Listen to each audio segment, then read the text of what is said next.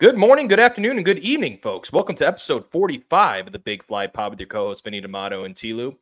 Very, very exciting interview here today. Uh, today we have the pleasure of interviewing, in my opinion, the best expert in the game when it comes to international baseball and the WBC. If you watched the WBC uh, this past year and didn't follow him on Twitter during that time, you truly missed one of the best go-to social media experts in the game when it comes to the landscape of international baseball.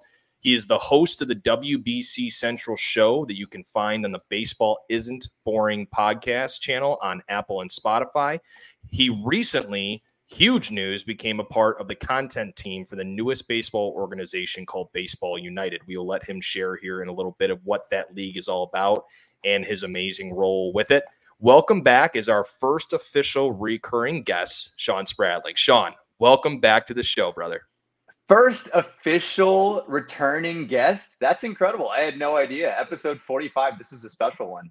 Yeah, it is. It is. And, and a lot of people are talking about it. And, and it's funny too, because you technically were our recurring guest, but I'm I'm kind of like we're kind of rerunning this show through, getting it revamped. And so we're just gonna throw you that headline. We should have thrown it on the StreamYard headline for you uh, as you're it. at that level now. So no, I love it. Well, I had a blast last time. So I'm excited to excited to come on the uh, podcast again this time. It's going to be good, man. It's going to be good. Well, I think Shawn, before we go into your role, because I know it's been a little bit since we last chatted uh, during the WBC, why don't we just go ahead and fill in anybody that's listening for the first time on our show? What really got you into international baseball and becoming an expert in in in this field when you end up all of a sudden you're interviewing Jon Morosi. Like you've had a lot of great things happen. You've been to the WBC gold medal game.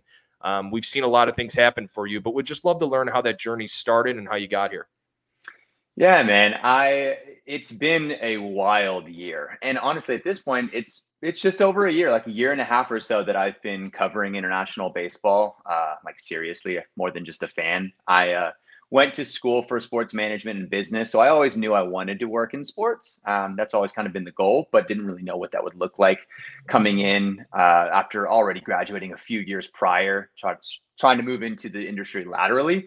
Um, but yeah, it all kind of started for me with one, the WBC in 2017 um, it was so much fun to watch. Like it was the first time I had really ever seen international baseball growing up in in Texas playing baseball throughout high school. Like I never really watched any baseball outside of MLB. I didn't even know it really existed.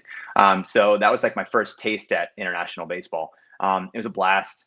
The Puerto Rico team was so much fun. Obviously, like Japan's always super fun. USA won, so uh, that was a ton of fun to see.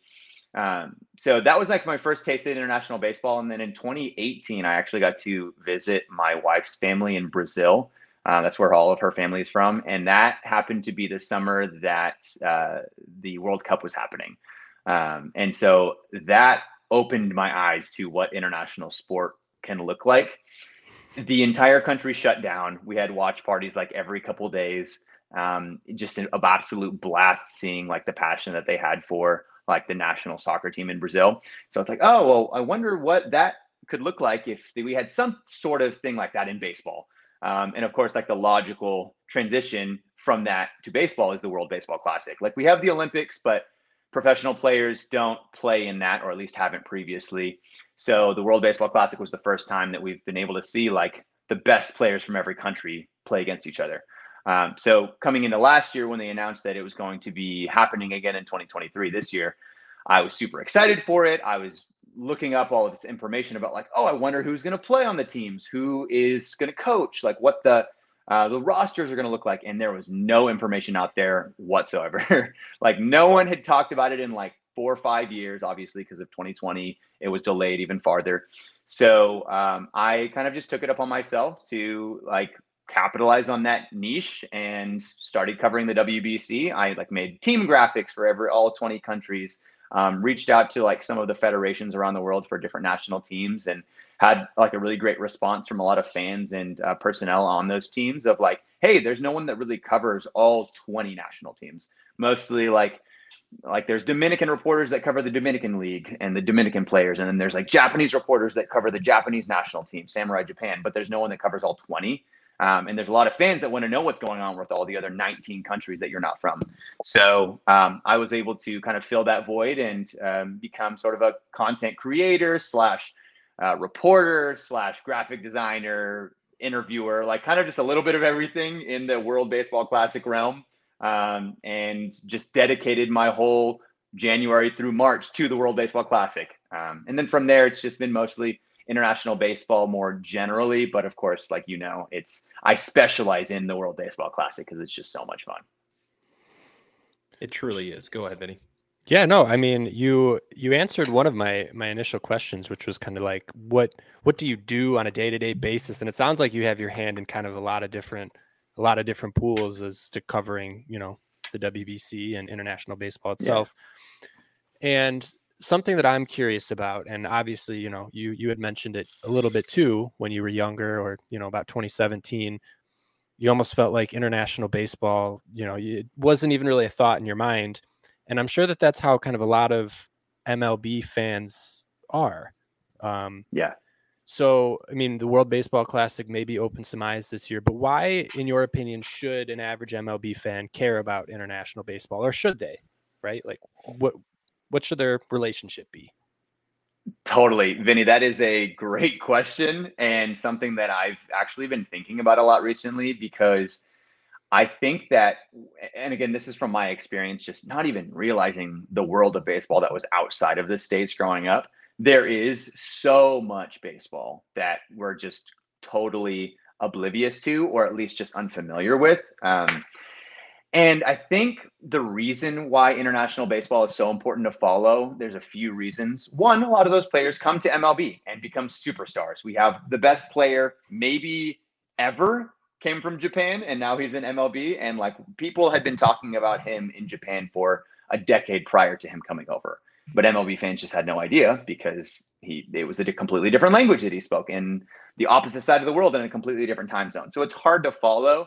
But now that social media is so much um, it's easier to follow a lot of leagues around the world because of social media, because of um, even just like Google Translate the feature on Twitter or X that you can just like translate tweets now. Getting to follow players in like different countries is so much easier now than it ever was before. And something that I didn't realize growing up is that we have these leagues like NPB in Japan, KBO in Korea, CPBL in Taiwan. Like there's so many ABL in, in Australia, which is starting on Friday. Um, so many leagues around the world that have been happening for decades, if not like cent- like a century. NPB has been esta- was established over 100 years ago.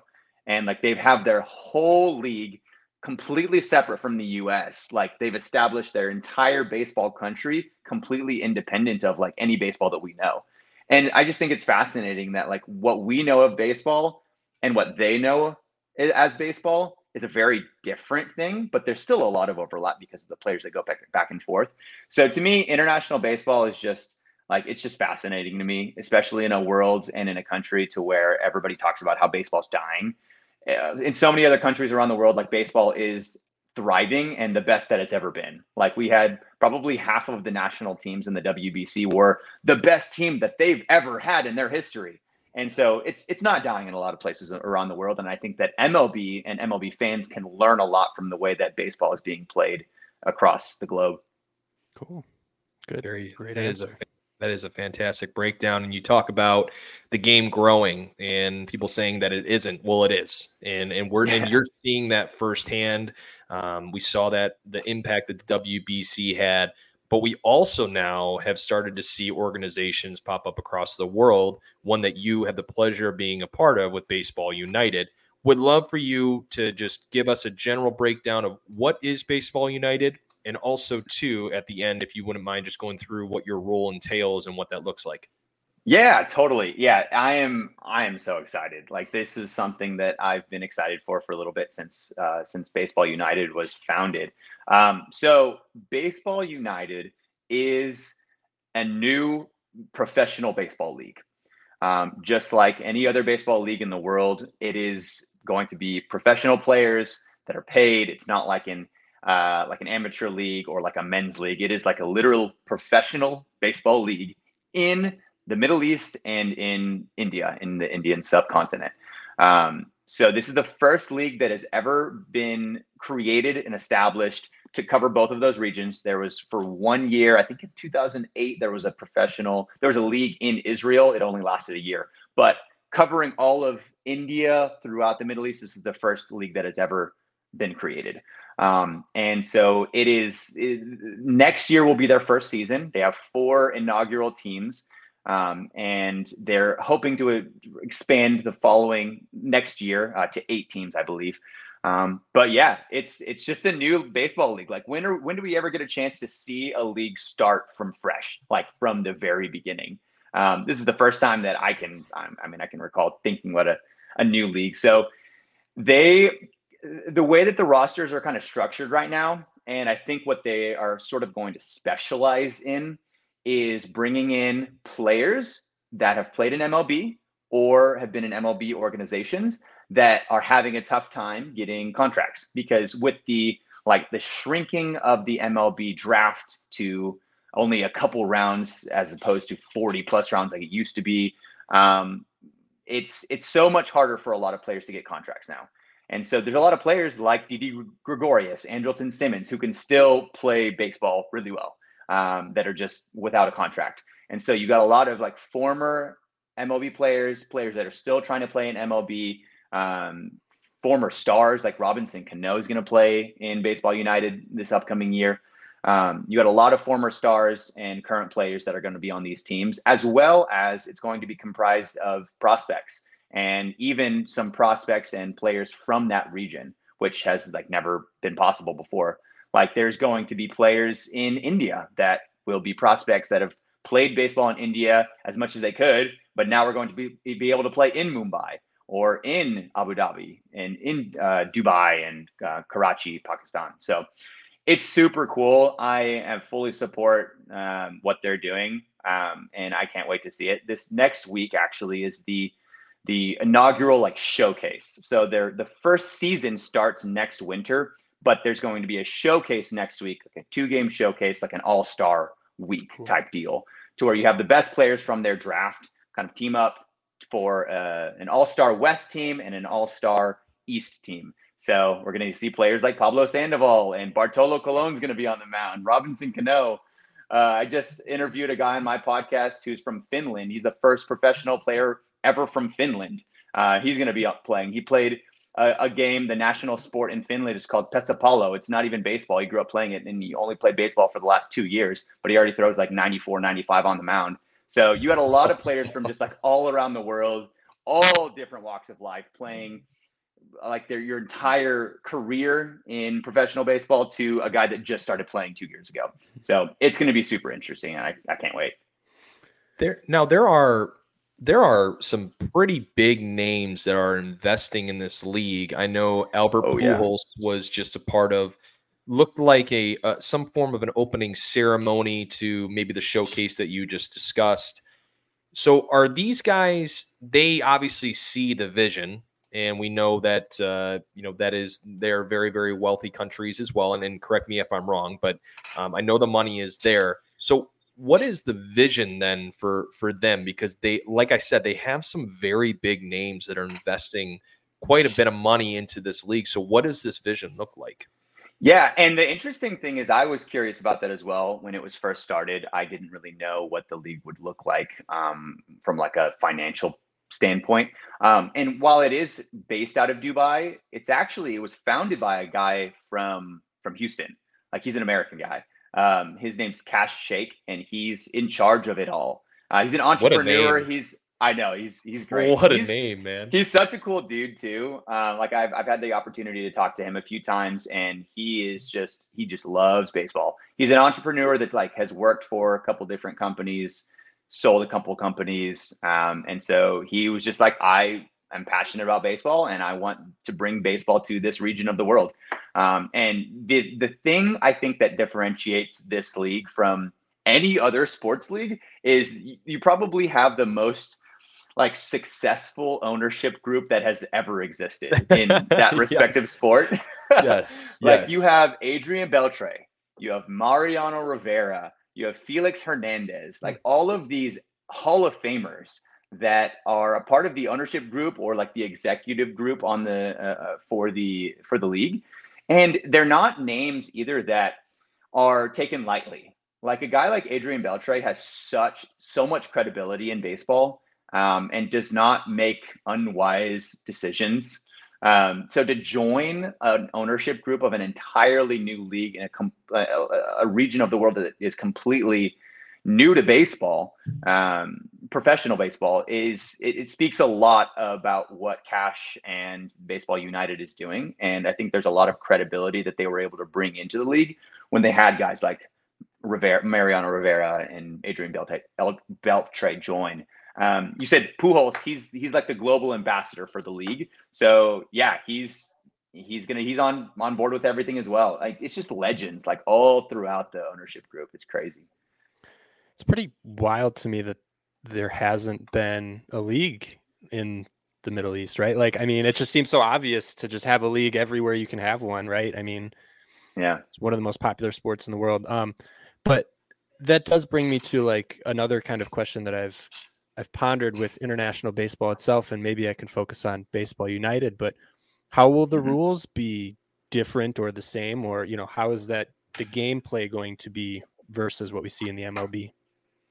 Yeah, that's that is something honestly that I think a lot of people are waiting to see. Um, I, from what Kash has mentioned and what I've heard from press releases, and uh, John Miedrich is also uh, one of the owners. He's he's talked about it a bit. The rules are going to be very similar to the way Major League Baseball and all the major baseball leagues around the world work, but they do want to be pretty experimental with some of the rules, but they haven't said quite what that is yet. so I think we're going to get a taste of that next week with the showcase. I don't know if it's um, I, I, honestly I don't I don't know. I don't even know what that really means yet, but I'm excited to see. Yeah. Fantastic. What is so what does that role entail for you? I mean, to to now be a brand ambassador in, in, in your own right, but to be on more on the content side of t- side of things. So obviously, your impact that you made on social media with the WBC and international baseball over the last few years is obviously paid off. So what does this role entail? And and tell us how excited you are about it. Yeah, I'm dude, I'm so excited. It's so my role is I was uh, the opportunity to be on Baseball United's content corps. Um, what that is, is essentially a group of content creators that have been able to partner with Baseball United uh, to create content for this showcase, for the league leading up to the showcase, um, basically just to create exposure for the league and for the players and for the teams. So what my role looks like is I I'm able to interview players. I have like the opportunity to talk with coaches and the ownership group, hopefully, um, and probably the coolest part about it is I'm actually going to be able to go to Dubai. Uh, I was just about week. to ask if, you, if you're going to be doing so, that. That is unbelievable. Yeah. yeah, I'll be there for the showcase, so I'll be posting every day about it. So if you have any anyone that's listening to this, if you want to know anything about Baseball United, I will be sharing everything that I can on Twitter and uh, and Instagram throughout that week. So yeah, my, my basically my role is just to share what Baseball United is and and provide content for that. I will your your Twitter X or whatever you want to call it. I've I've been I followed you a couple days ago and I love the stuff that you post. You know, I haven't dove too deep into it, but I, you mentioned the the player from Finland and he was the one that you just interviewed or you you retweeted yeah. part of your interview with. What like how cool is that that he is, you know, traveled to six different played in six different countries and he's 22 and now he's going to be part of Baseball United like and then you mentioned like you're going to have guys like Bartolo Colon, pitching and like who doesn't want to tune in to see that? Like that's just so cool. You know, that's like a legend in MLB right now. And so um really cool that we get to see that. Yeah, dude, it's it's going to be so much fun. You and you're so right. It's like so on for the the showcase, they've already announced like the starters, the starting pitchers for both teams. So you have Bartolo Colon against Jair Jurrjens. So both MLB guys that are just like names that every baseball fan knows and loves. So it's going to be so much fun. And then behind Bartolo Colon, who played for 50 years, it seems like, you're going to have a guy from Finland who has been playing baseball for two years. Right. Yeah. Like, and he's 22. It's, it's yeah. so much fun. Mm-hmm. Yeah. He's 22 years old. So I That's really, cool. I think one of my favorite parts about Baseball United is how they've committed to like having such a diverse league. Um, in if you look at the rosters, it's like I don't have the graphic up right now, but it's riddled with players from so many different countries that like normally don't play baseball um, or are not known for playing baseball. Um, so they're giving opportunities to players like from the Middle East, from India, but then also some countries in Africa, uh, a lot of Europe. Like you get players from Germany, and there's a player from Italy that was drafted in the first round. Um, so it's it's going to be super cool to see. And as you know, like my thing is international baseball. I want to see baseball grow all around the world. So I think that this is only going to help exponentially. Couldn't agree more.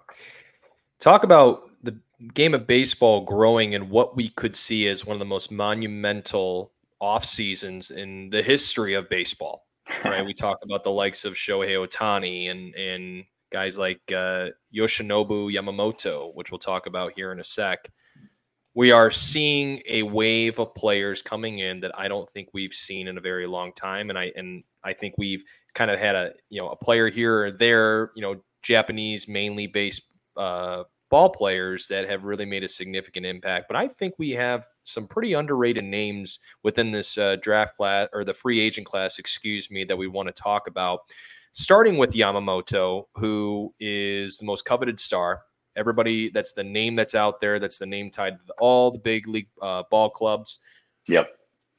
Who do you see as a comp to Yamamoto that is currently in the big leagues or was in the big leagues, maybe or, or retired? Oh man, comp for Yamamoto.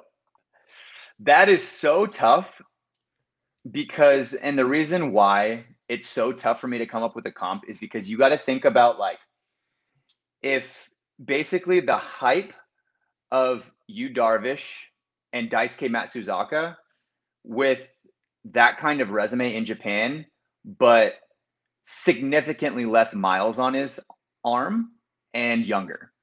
So it's like it's not something that we've really ever seen. It's he is going to be worth. I'm I'm pretty confident he's going to be worth every single penny that he's going to get, and he is not going to come cheap either because he's looking at probably 20, 225 to maybe 250 million um, with which with their posting fee that Orix is going to get the Orix Buffaloes, it's going to be nearing like a 300 million dollar investment for whatever uh, whatever team decides to sign him. So, and which is like by far the highest a Japanese pitcher has ever got until Shohei Ohtani uh, gets signed this offseason. So, not the non Ohtani contracts, he's going to have the highest uh, contract of, of a Japanese pitcher ever. So, and it, it, it's it's going to be ridiculous. Walk us through the the the most underrated pitching matchup of the year that not a lot of people knew about, which was Roki Sasaki versus Yamamoto. I don't have the details of the game in front of me, but I know that you were tuning into that. Can you walk us through what that was like?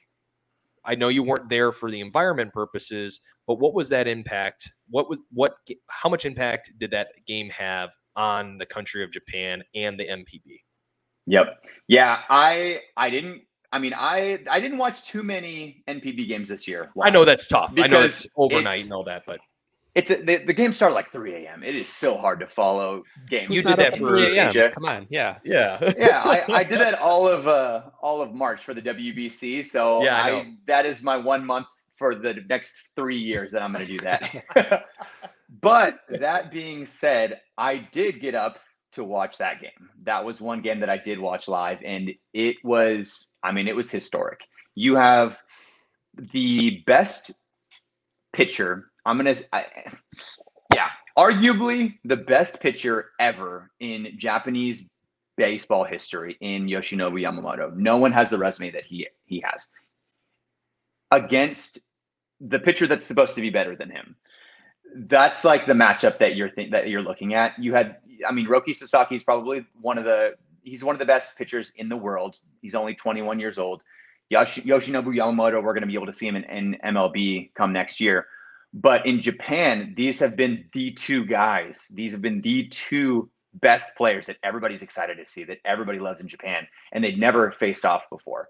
Um, and so being able to have them play each other in the season right before Yamamoto leaves Um, we got to see that matchup one time. It was it was historic, um, and it did not disappoint. I am trying to look up the numbers. I don't remember exactly what they're. Let's see. Okay, I found a tweet that I had. It says, uh, of the 13 innings that both of them pitched in that starting matchup, 20 Ks between the two of them, one earned run. So it was like it was the matchup that everybody wanted to see, and it did not disappoint. I mean, they were the two best pitchers on uh, Samurai Japan, other than uh, Ohtani, and in the WBC. So everybody was really excited all around the world to watch that matchup, and yeah, it did not disappoint. Something I just thought of, and it doesn't have to be a long. I was just curious: do do fans in Japan do they ever get upset when Yamamoto or I'm assuming Roki at some point will come over to the MLB or Shohei, do they get upset by by losing some of their best players and not being able to watch them? Yeah, I mean, definitely some of them do, um, as, as, anyone would to right. lose your best player. Like it's it's disappointing when some of your best players leave your favorite league, um, but I think there's a general understanding of someone like Yamamoto or Sasaki, like these guys are generational. They are the best of the best, and they deserve that type of price tag. Sure. Um, even if you like NPB is is second to only MLB in talent. Like their best players rival the best players in MLB. Like they are right up there with the best major league in the world. Um, but and they do have a lot of money, but not quite MLB money. And so you see guys like Yamamoto want to come over, and you're going to get 250 million dollars, whereas you're not going to get that quite quite that much in NPB. So I think there's a general understanding from Japanese fans. Um, it's sad, but a lot of them do watch MLB, and so it's it's still easy to watch. Granted, it's in the middle of the night, but they'll still watch their players uh, with whatever team it is. But so I think it's just like any any player that would leave your team, you're going to be sad about it. Yeah, yeah. I was just curious. Yeah, totally. Let's talk about maybe a different comp that I thought might be interesting. A man referred to as the son of the wind, the grandson of the wind, excuse me, grandson of the wind. His father was the son of the wind, Jung Hoo Lee out of the KBO. Are we looking at a less powerful Jose Altuve? Oh, I like that comp. That's good. Okay. Yeah. I, I didn't realize I saw some of these guys this kids at bats, man. This is uh this is gonna be fun. I it would be it would be Altuve if so the difference is he's so yes, let's just let's back up. Let's start from the beginning. Jung Hoo Lee, grandson of the wind, because his dad, also a KBO legend, was named uh, son of the wind. So what a just an, which where does that come from? Do you know? Where I think he's just freakishly fast. oh, and why did my father call me that when I was growing up? Like I wanted something like that. That would have been outstanding. Instead, you get something. I love yeah. it. Yeah. Yeah. No, but he's he's a five tool player. Like he's he's a center fielder. Um, he's I think 25 years old. Um, but he has been the consensus best hitter in Korea for the last five six years. Um, I think over his seven year career in Korea, he has like a 340 average. So there's the there's the bat to ball skills you're talking about with Altuve. The only difference is he walks twice as much as he strikes out. So it's like it's like Juan Soto esque plate discipline. Um, not quite as much power, but um, sure. yeah, it's it's pretty remarkable. Like he does not strike out. So double digit uh, base stealing ability, double digit pop. Um, plays a great center fielder. Um, so he's, I think he's probably going to play in a corner outfield position. It depends on the it depends on the team that signs him because he can play a really good center fielder, uh, center field position. But I think a lot of teams might be looking at him in left or right because he doesn't have quite the arm strength that a lot of center fielders do. So maybe like a left field. I don't know, but yeah, he's great. Awesome. One other guy that um, who and, I, and, this was going to be a question I asked at the end of this, but I, I, I might just give my opinion right now. I personally think one of the most underrated free agents in this group is Shota Imanaga. Is that how you say his name? Yeah, you got it. Yep. Disgusting splitter and his fastball is close to 95 miles per hour with very high spin rate. Why yep. is this guy not talked about enough? Is this just age concern? Is this mileage on the arm? Is or is just is that why is just Yamamoto that good? Yeah, I, I think that there is the concern might might be the age. Um, he's 30. I think it also might be his height. He's not the biggest dude. He's 5'10, but uh, granted, uh, Yoshinobu Yamamoto is only 5'10 also, and that has not uh, been an issue for him at all.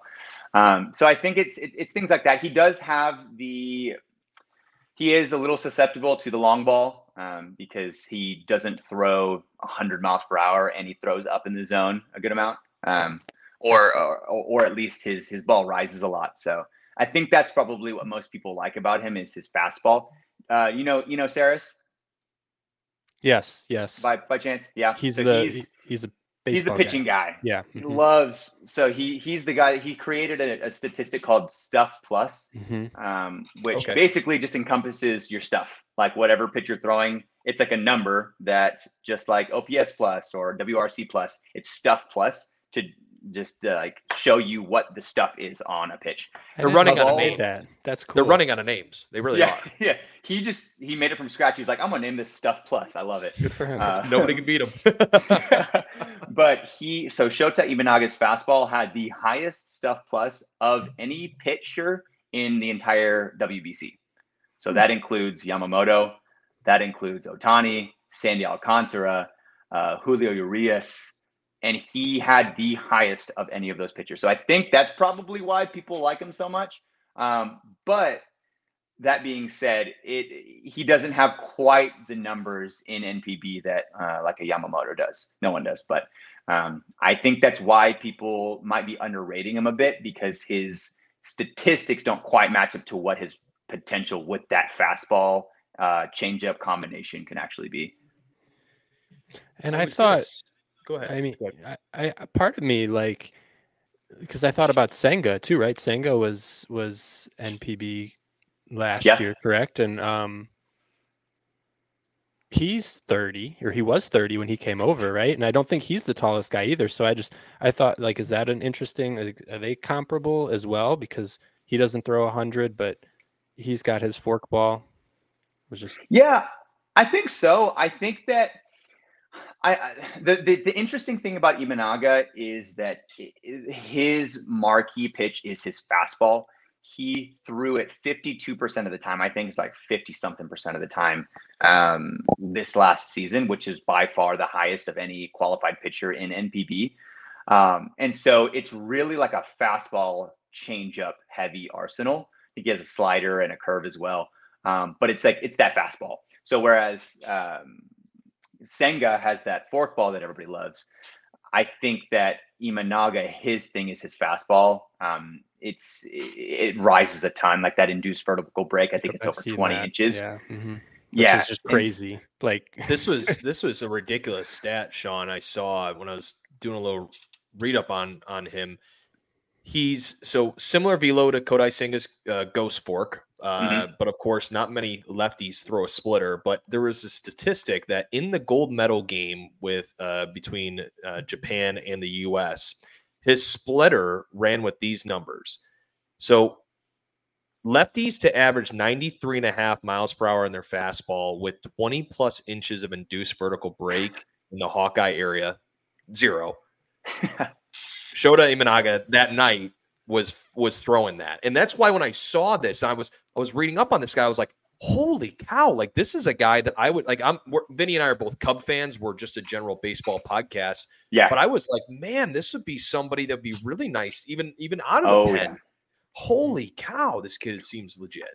Yeah, I mean, I think it's it's.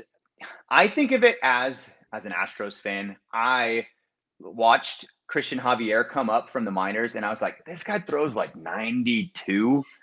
I don't know what like the what all the hype is about. And then I would just see him blow it by people. I had had no idea why. And it was because of that induced vertical break. And I think that's probably similar to what Imanaga has. He only throws like 92.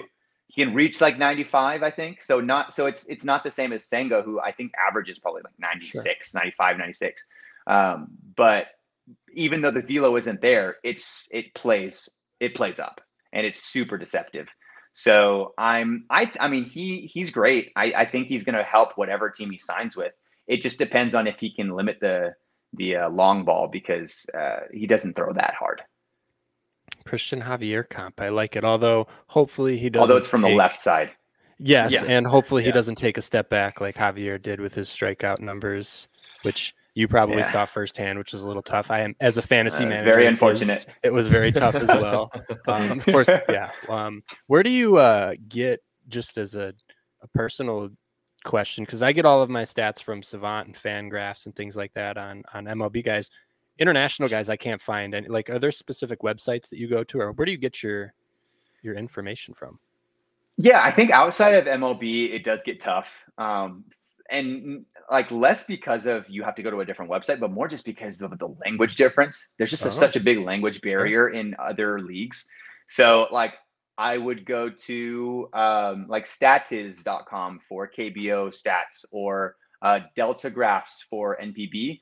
But those websites are in Japanese and in Korean. And so it, it takes you so long to navigate through those websites. Hmm. So I've been super fortunate to, throughout the last year or two, make a lot of connections with very credible um, content creators, reporters, and like analysts on on Twitter, mostly on X, um, that do similar things to as me with like international baseball, at least in that same sphere.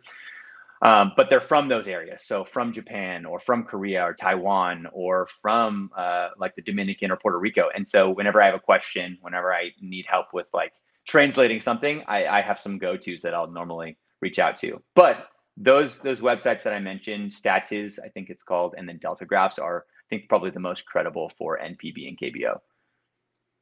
Yeah, I just Very checked out um, the uh, Delta graphs. Yep, I have no, I can't read any of it, but that's too bad. like I can tell, like there's baseball stuff on here, but I have no idea what any of it says. Um, Well, then in, then you even have like CPBL in Taiwan, and they don't really have their information anywhere. Like their like Mm. stats, it's run, it's owned by like the league.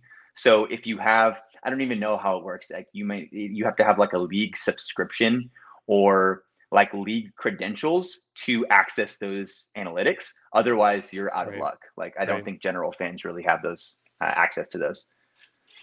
So it's hard.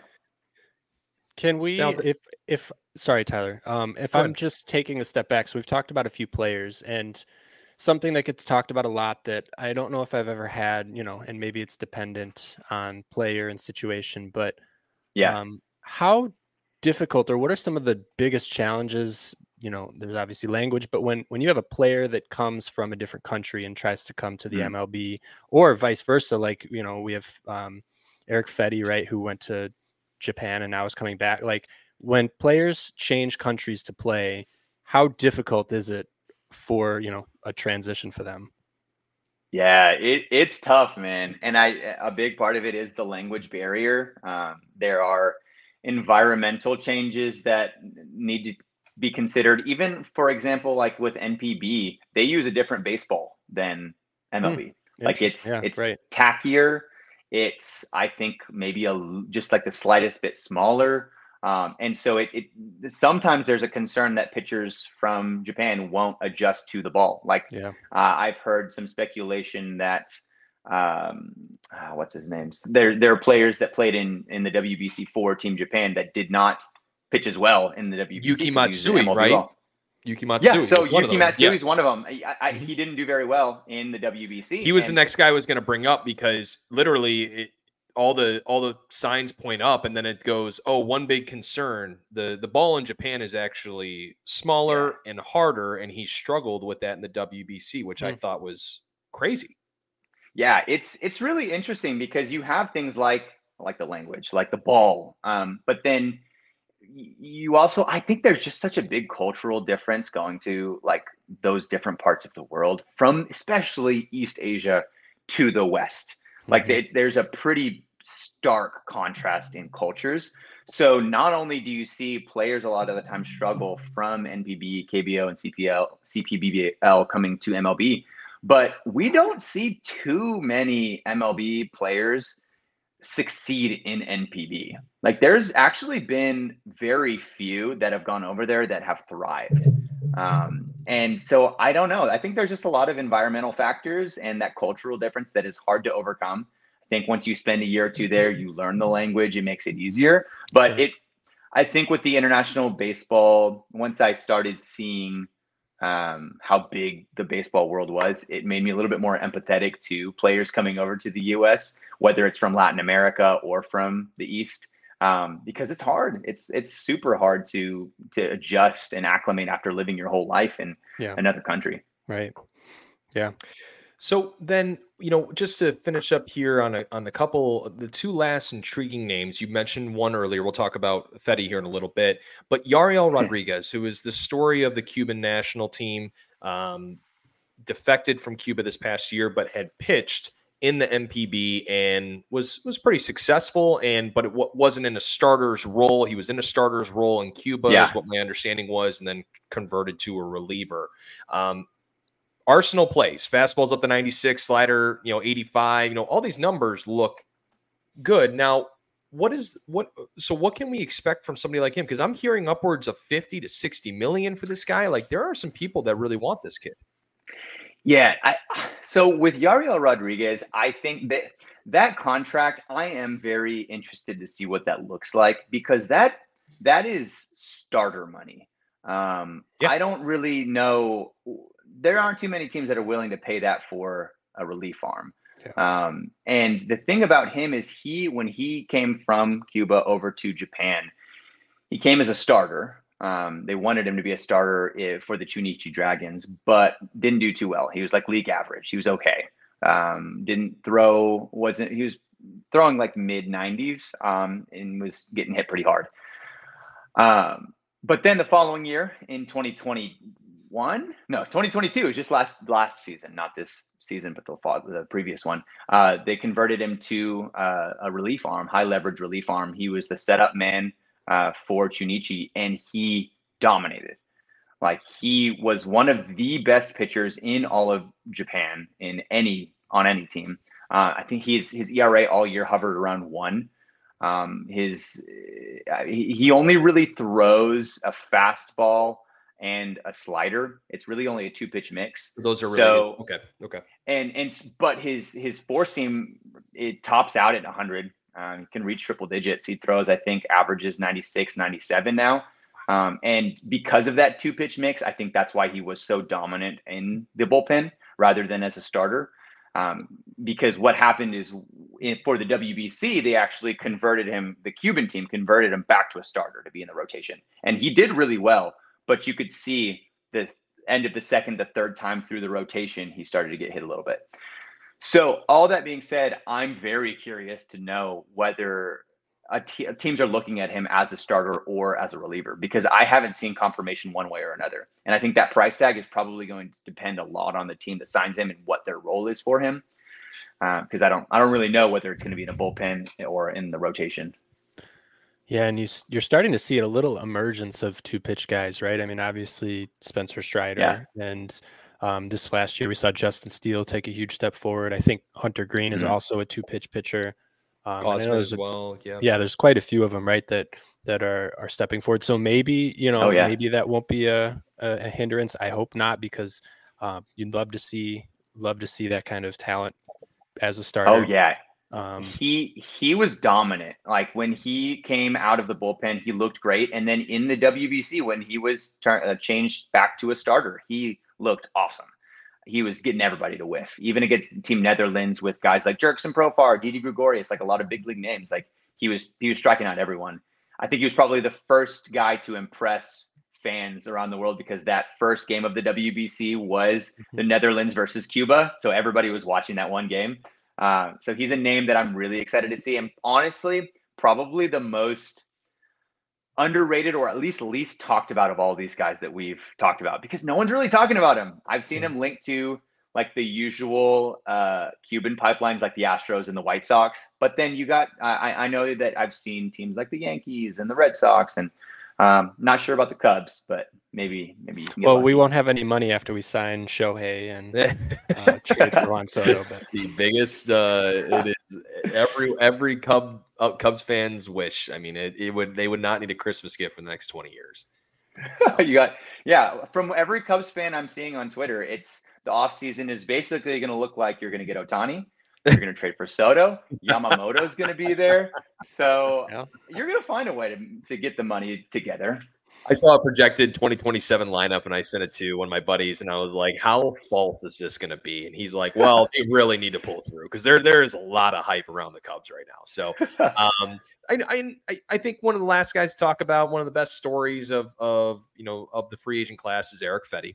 Um, he's, uh, he was non-tendered by the Washington Nationals or released in 2022 by the Nats.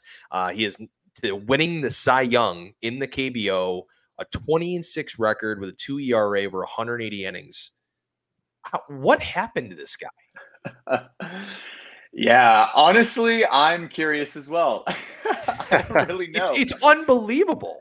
Because did you did did you go through his stats before too? Like No, no, I didn't see his stats. five four five ERA in his last season on the Washington Nationals with 127 innings, and he walked four batters per nine. Yeah, he just he was horrible. 5.81, 5.47 ERA. But yeah, sorry, go ahead, Shawn.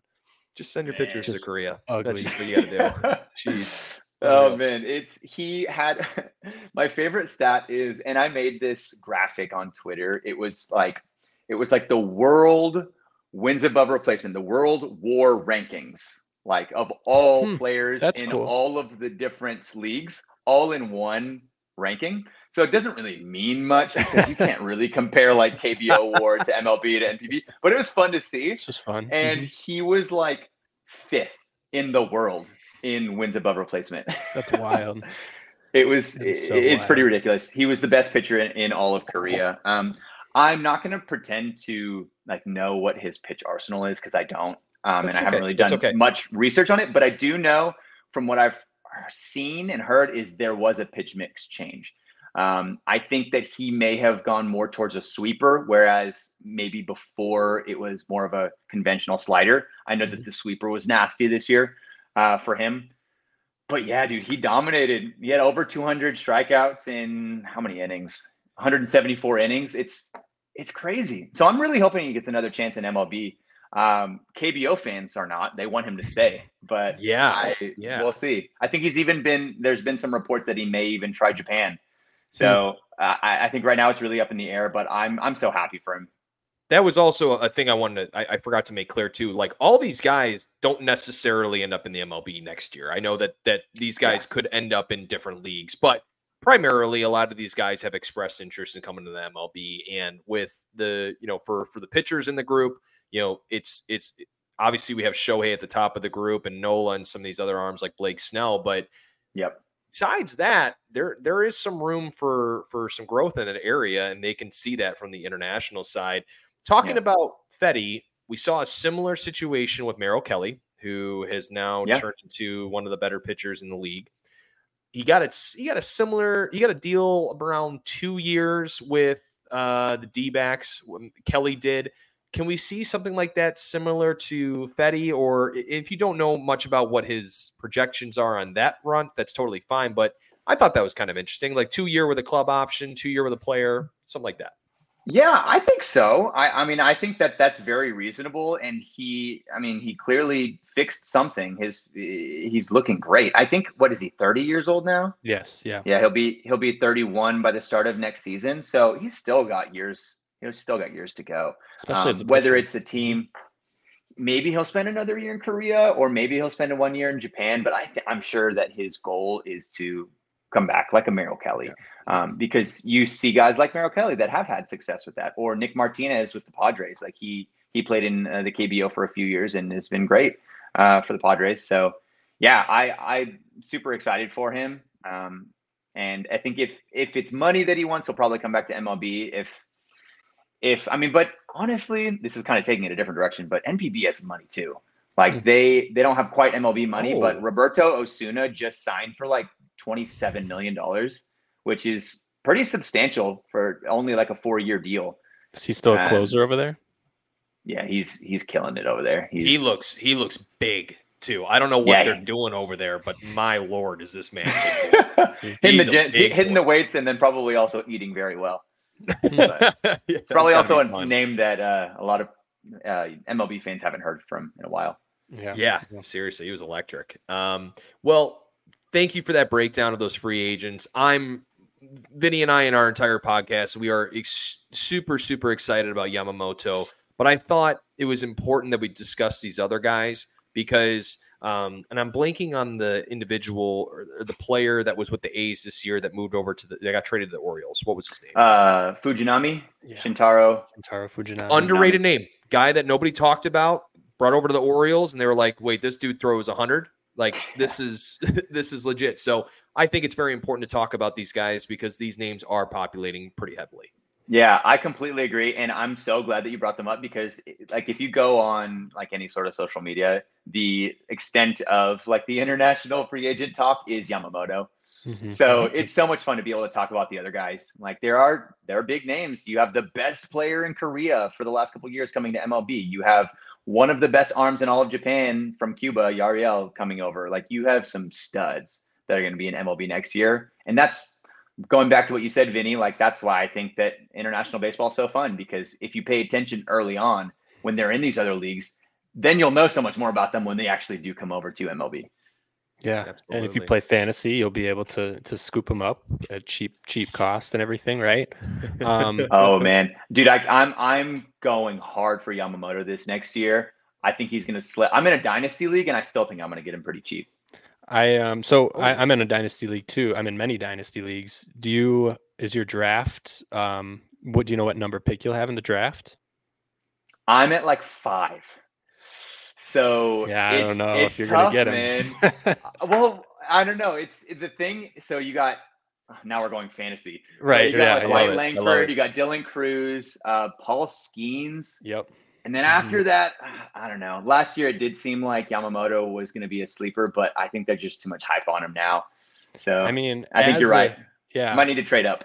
yeah, yeah, definitely. Right. I mean, yeah, especially with the with the success that Senga had this year too. You know, I think people are yeah. just going to see that and just going to you know build on top of it and think you know, and be because I, I could see so Wyatt Langford's one, and then after that, you know, if you're competing and you need pitching, I could see taking Yamamoto too over Crews, and so yeah, you got to be really high up there, and that's you know that's just the kind of yeah. talent that that he is. Um, I did have one. No, you're question. right. Thank you for crushing my dreams.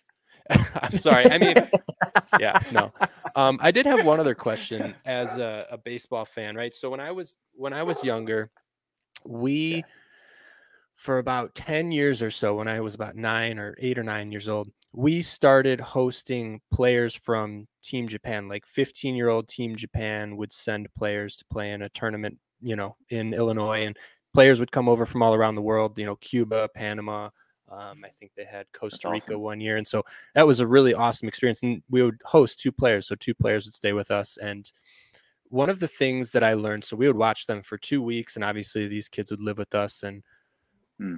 I learned so much about baseball in such a different respect, right? I mean, they treat mm. the game totally different, right? They they bow for their fans, they bow for the umpire, little things like that, just things yeah. that we never see. They just have such a respect for the game and one of my this long-winded question where I'm headed is what are some things around the world that you have seen in other baseball countries or you know NPB or whatever it is that just kind of like shock you or or make you see the game differently or um, you know just not something that you expected uh, from the MLB or something? Wow, that is such a good question. Um, I and, and the reason is because I think that like that's that, that's just something that's fascinating for me to think about. Um, because I think that there are pretty significant differences in like baseball culture almost mm-hmm. yep. in different countries around the world. The different ways that it's treated, um, the different ways that the fans interact with players.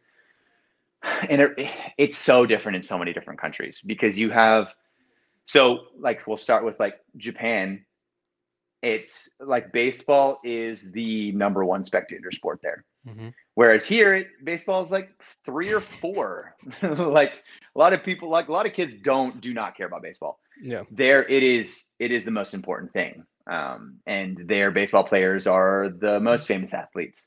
So it's already held in a higher regard. But then you, you on top of that, you have the Japan is like so built on like a sense of respect and mm-hmm. honor that it's not only like with family, but like it, it bleeds it out into baseball. Um, like you said, you see like the, the players will bow. Um, the teams are pretty respectful towards each other, and fans are very respectful towards each other. There's not quite as many uh, brawls uh, it's pure happiness. or on the field. It's it just looks like pure happiness the entire uh, duration of every single game. It just looks like everybody wants to be there and they're like love to be there. Um, Which, yeah, like you posted earlier too, the the junior Caminero getting into. It's not just the MLB that kind of is is a little rough around the edges. There's a lot of you know, like Puerto Rico or Dominican or wherever. Like, there's a lot of places that that don't see it in the same way like that. Yeah, I mean, you're so right. Like, it's not just MLB, and even I would say it's in, even more of a stark contrast between like Latin American baseball Mhm. culture and and East Asian baseball culture because it's like one is is so much about respect and so much about like like honor and um I guess like the, the purity of baseball. Now they, Yeah. they still have fun, they still do bat flips and everything, but then this other side, like there is just in like Latin American baseball is so much about flair Yep. style, like the fun of the game. It fun in a different way. Like they're both having the most fun possible, but in completely different ways. Um, so you like you're right, like that junior Caminero fight, like it's just so much passion. Um, and it just manifests itself in a completely different way because the cultures are different. So it is it is very interesting to see that. You're you're so Yeah. right. Or like even if anyone has ever watched a Little League World Series game with Puerto Rico, the fans are just nonstop, right? And like, yeah, I mean, like you said, there's just a passion, there's a fire. So I was just curious if, yeah, like if there was anything that kind of stuck out to you. But um, yeah, interesting how the regions, um, you know, maybe define a little bit of how they view ba- baseball and the culture. I just, I, I always thought that that was so interesting how it just, it's, it almost Yeah. feels like maybe it's a different sport in a way, um, depending on where you go. Yeah. Totally. I mean, I I've always been fascinated by like cultures and different peoples from different countries in general. Um, love traveling and meeting people from all around the world. And so when like bringing baseball into that and seeing how baseball is affected by culture is Mhm. super fascinating to me. And like I I'm actually uh, uh, I'm really excited to see how baseball will look when it continues to grow throughout Europe and Sure. hopefully Yep. maybe in the Middle East because Yep. European sports is a completely different thing to what Yeah. you have in Soccer's East unbelievable Asia there. Yeah. or yeah like like watching the uh the london series this year uh when the cubs were in it Mhm. right Yep. Yep. Against the Cardinals. Yeah. It was yeah, Yeah. it was a very yeah, it was wonderful. Ac- actually speaking of that it was the swanson it was dansby's home run i was i was watching or listening to the british broadcast Oh, and that's hearing cool. them announce like a home run was the coolest thing because it just sounded like a goal in soccer. Like they could- they announce things completely different, and s- so it's just like little things like that that I'm excited to see as baseball continues to grow around the world in Europe and Africa and and east different parts of Asia. The way that baseball is going to like tie into culture. Yeah, it's awesome. Very Great good answer. breakdown. Yeah. I mean, unbelievable. Yeah, Well- great question. That is a great question, Vinny. And I, I think an, a, another interesting topic, and I know we're running up on the hour here, Shawn, so we really appreciate all your time. Um, one of the things that one of your tweets the other day that really hit home for me was uh, baseball major league champions this year and the length of drought they ended. The Texas Rangers, 62 Yep. years. The Hanshin Tigers, and I apologize, I butchered that name. The LG Twins out of the Korean Baseball League. Yep. Is that correct? KBO. Yep, you got it. And then the Wee Wee Ch- Chun Dragons. Is that how you say Yeah. that? Yeah, I think it's Wei Wei Chuan Dragons.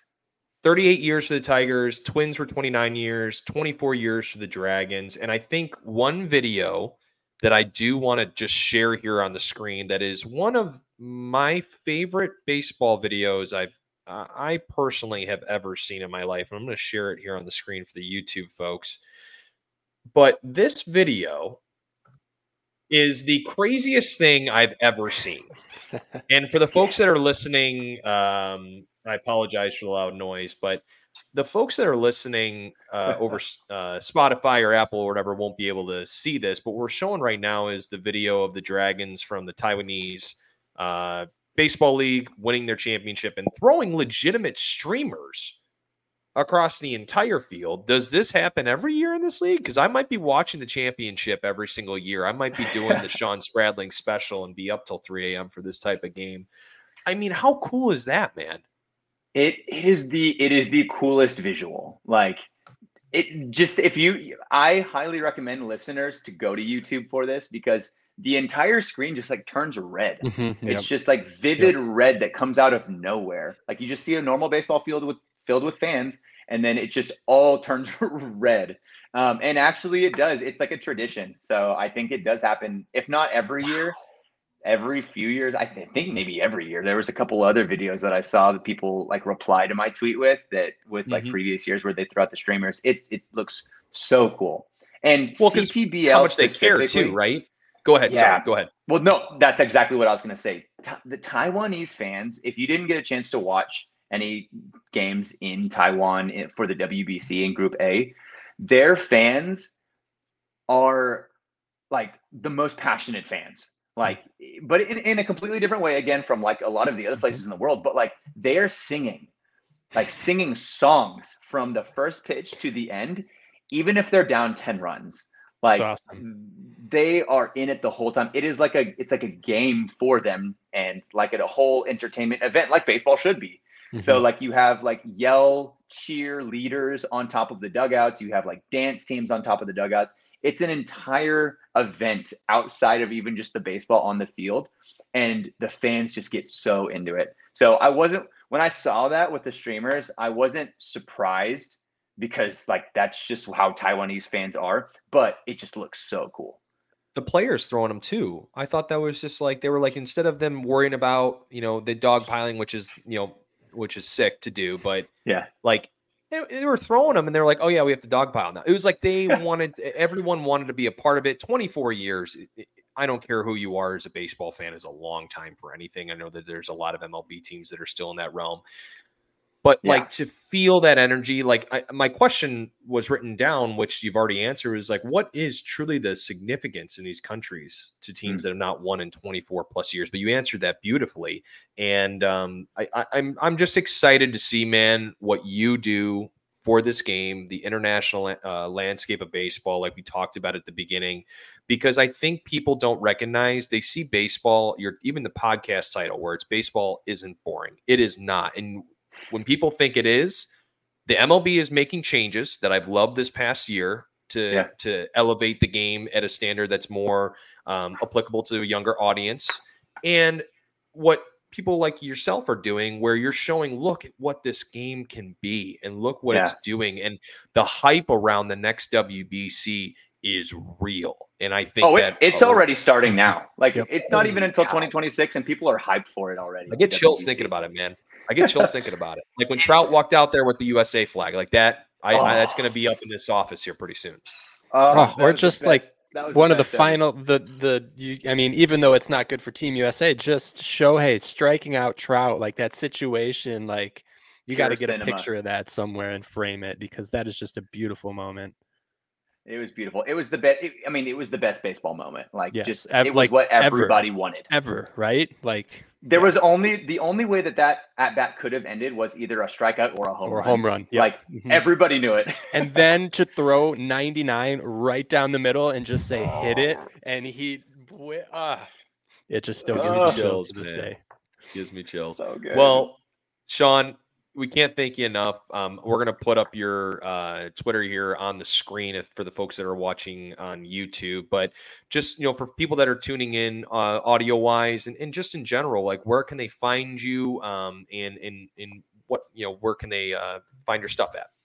Yeah, for sure. Yeah. So my so basically I just report on and I just I just con like create content for international baseball. So nothing like special, nothing super specific. The baseball world is massive and so it's it's just like I kind of try to cover as much as I can with baseball around the world. Um, mostly on Twitter at Shawn underscore Spradling, uh, as you had on the screen. Um, just created an Instagram for baseball finally after a, a lot of people asking me to, because I just I, I had a hard time with Instagram. It was just with the pictures it, and like having to post all the time. I just took me a while to get to that point. So you But have like your personal page. You have your personal page, but then you have now your own baseball affiliated page. Is what you're saying? Yeah, I have like my own personal Instagram, which you're welcome to follow as well. But it's mostly going to be follow like it.